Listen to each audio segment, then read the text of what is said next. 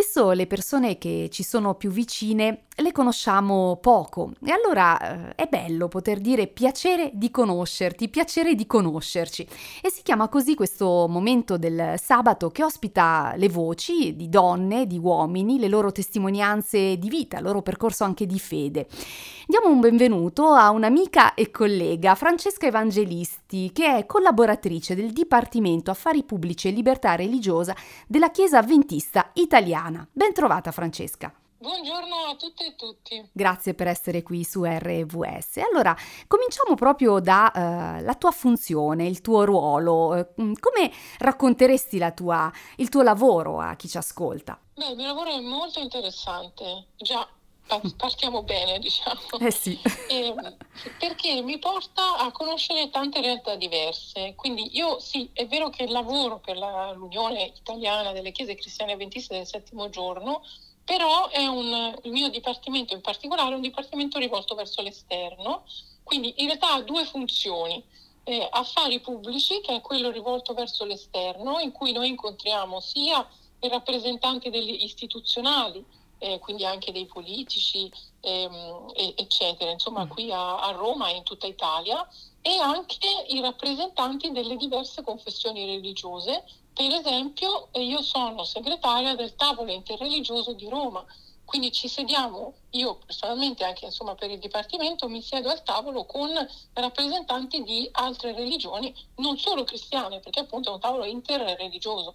E quindi questo lavoro è molto interessante perché mi porta eh, a conoscere tante realtà diverse che sono un grandissimo arricchimento mm. personale, veramente tanto. E poi eh, libertà religiosa eh, si intende anche non solo per gli avventisti, eh, certo in particolare perché eh, come forse saprete già gli avventisti non lavorano e non vanno a scuola il giorno di sabato e questo a livello lavorativo e scolastico potrebbe anche portare dei problemi, purtroppo a volte li porta, nonostante che da 30 anni c'è una legge d'intesa eh, tra, tra, l'Unione Avventista e lo Stato italiano, quindi eh, le assenze per esempio scolastiche o anche lavorative sono giustificate da, da questa intesa, però diciamo non sempre è così tutto liscio e regolare, quindi noi col nostro Dipartimento eh, ci occupiamo di alcuni casi che insomma sono delle criticità che possono arrivare.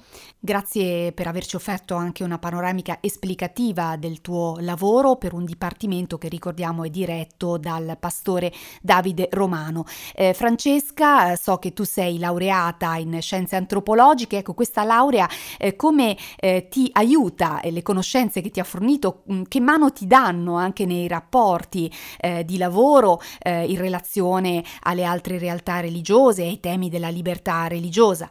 Eh sì, hai... ti ringrazio per questa domanda perché hai ricordato una, una, laurea ormai di tanti anni fa, non dico quanti, ma tanti, la laurea in scienze antropologiche e tra l'altro curriculum scienze delle religioni. E quindi insomma è, è azzeccata per il lavoro che sto facendo adesso. E tra l'altro questo lavoro io lo sto facendo da eh, cinque anni ma eh, sono di più gli anni in cui lavoro e prima ero segretaria di uno studio legale, quindi non c'entrava nulla insomma, con questi studi, però certo. sai, la vita poi ti porta anche insomma, eh, a fare lavori diversi quelli, da quelli per cui uno ha studiato.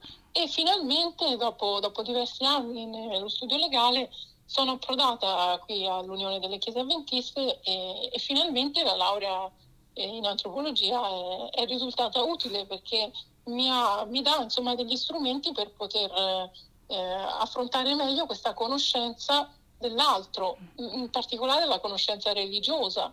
Quindi innanzitutto il rispetto, eh, sicuramente, e poi interessante il fatto che non, non, paragono le altre religioni alla mia, perché questo è un, un errore che spesso si fa, sì. un errore insomma classico e normale, eh, per carità, però di solito è l'altro cosa pensa l'altra religione e la si mette in confronto con la propria. Quindi le, le, la religione altrui è le differenze da me, invece no, perché l'altro non è che è differente da me in questo e questo, l'altro ha una specificità sua particolare, per cui è interessante studiarlo tutto, nel, nel, suo complesso e in questo sicuramente la laurea mi ha, mi ha aiutato. Eh. Uno sguardo quindi più completo, più allargato e che, come dicevi, arricchisce eh, te per prima.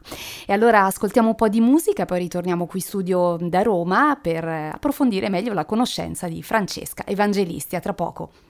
Salvati per grazia. Nelle scorse puntate abbiamo parlato di salvezza, che cosa significhi essere salvati da un punto di vista eh, dalla prospettiva biblica, cristiana, evangelica. Eh, poco fa citavamo il sola grazia, solo per grazia, uno dei cinque eh, sola, dei cinque criteri della riforma protestante indicati da eh, Lutero. A questo proposito vi leggo un versetto che si trova nella lettera agli Efesini al al capitolo 2, il versetto 8 che dice Infatti è per grazia che siete stati salvati, mediante la fede, e ciò non viene da voi, è il dono di Dio, non è in virtù di opere affinché nessuno se ne vanti. Sentivo una volta un professore protestante in una facoltà importante di teologia che diceva la salvezza per grazia è una dichiarazione legale di assoluzione totale, è un'amnistia siamo dichiarati giusti. Possiamo adesso andare a viso scoperto, a fronte alta, perché da peccatori e colpevoli che eravamo siamo stati dichiarati giusti e Dio ci tratta come se non avessimo mai peccato, una volta che abbiamo accettato il suo perdono. E questa è grazia. Stiamo spiegando attraverso gli atti di Dio cos'è la grazia. Adesso andiamo a quello più consistente che purtroppo non è, è raramente ben capito. Ricordo per quanti si fossero collegati adesso eh, che eh, stiamo analizzando un versetto nella prima lettera ai Corinzi, al capitolo 6, il versetto 11, lo rileggiamo, dice E tali eravate alcuni di voi, ma siete stati lavati, siete stati santificati, siete stati giustificati nel nome del Signore Gesù Cristo e mediante lo Spirito del nostro Dio dopo siete stati lavati, prima di essere stati giustificati, il testo introduce un'altra azione, ma siete stati santificati. Oh là là, che significa? Il Signore per grazia come dono ci rende santi? È così? È così, e questo sempre tramite Gesù. E vorrei che andassimo a leggere un testo molto bello nel Vangelo di Giovanni, Giovanni al capitolo 17 e leggiamo i versetti 17 eh, a 19. Dunque, santificali nella verità, la tua parola è verità. Come tu hai mandato me nel mondo, anch'io ho mandato loro nel mondo. Per loro io santifico me stesso affinché anch'essi siano santificati nella verità.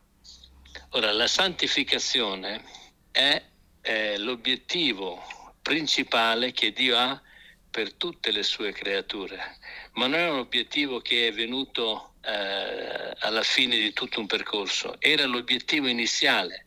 Ricorderanno i nostri ascoltatori che nel libro della Genesi, quando Dio crea l'uomo, dice facciamo l'uomo a nostra immagine. La santificazione è il processo nel quale Dio, sempre come dono, ci eh, trasforma da persone indegne a persone sante, ci trasforma in persone perdonate, fa un'amnistia, una dichiarazione di eh, giustificazione e poi ci fa santi. Questo fatto che Dio ci fa santi non è scritto soltanto qui. Gesù sta pregando il Padre, questa è l'ultima preghiera di Gesù, Giovanni 17. E nel cuore di questa preghiera il Signore dice santificali, cioè falli santi. Come è possibile fare santo uno che non lo è? Ecco, andiamo a leggere un altro testo molto, molto completo, molto bello, in Prima Tessalonicesi, capitolo 5, vabbè adesso ci, ci andiamo al capitolo 5, e leggiamo il versetto 23. Ora il Dio della pace vi santifichi, egli stesso completamente, e l'intero essere vostro, lo spirito, l'anima e il corpo, sia conservato irreprensibile per la venuta del Signore nostro Gesù Cristo. Ancora qui Paolo conclude con un saluto e vedi se salti con gli occhi al versetto 28, sì. ritrovi la frase che abbiamo letto alla fine della Bibbia, alla fine dell'Apocalisse. La grazia del Signore nostro Gesù Cristo sia con voi. La grazia, ecco di nuovo. E qui, qui è la conclusione di un'epistola e come c'è qui, c'è in tante epistole dell'Apostolo Paolo questa conclusione. E grazie a Dio che c'è questa grazia che viene verso di noi. In qualsiasi momento, quanto qualunque bassa sia la nostra caduta, il Signore ci viene in soccorso per amore, perché la grazia scaturisce dal suo amore, facendoci grazia, facendoci il perdono, dichiarandoci giusti. E ora qui abbiamo letto due testi che ci dicono che Dio ci vuole santificare. D'altra parte, anche il versetto che abbiamo letto inizialmente, in 1 Corinzi 6:11, siete stati lavati, siete stati santificati. Non vi siete santificati, non avete assunto una condotta di santità, siete stati santificati. È un dono anche questo, è un dono che in vari testi della Bibbia è presentato sempre in armonia con l'atto che il Signore ha condotto per noi su quella croce. Quella croce che diventa eh, il simbolo, il gesto d'amore per eccellenza di Dio per ciascuno di noi. RVS Veronica Dazio ancora eh, con noi per qualche minuto, il pastore avventista Paolo Benini, stiamo parlando della grazia, riferimento ad alcuni eh, testi biblici, eh, abbiamo parlato anche di eh, santificazione, di giustificazione. Vorrei dire una parola su questo perché è importante Ritorniamo al testo, forse sei ancora lì, in Giovanni 17 e leggiamo il versetto 19 di nuovo. Che dice? Per loro io santifico me stesso, affinché anch'essi siano santificati nella verità. Una frase che merita un'attenta lettura. Gesù dice che mentre per la giustificazione ci dichiara giusti, giustificati dunque per fede, abbiamo creduto e il Signore ci, ci imputa, cioè eh, ci dichiara giusti, per la santificazione il testo ci dice che Dio, che Gesù Cristo si fa santo per loro, santifico me stesso. Il Signore compie un'opera santa, di santità, e poi ti dice, Signore, questa io la do a loro, guardali come se fosse loro, è la mia ma la metto sulle loro spalle, coprili della mia santità.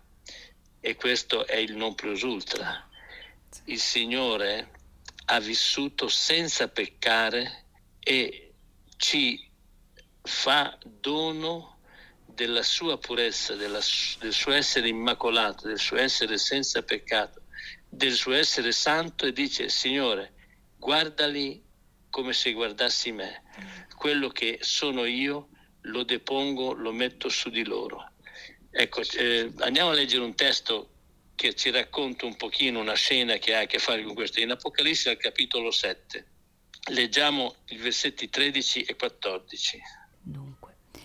Poi uno degli anziani mi rivolse la parola dicendomi chi sono queste persone vestite di bianco e da dove sono venute? Io gli risposi, Signore mio, tu lo sai.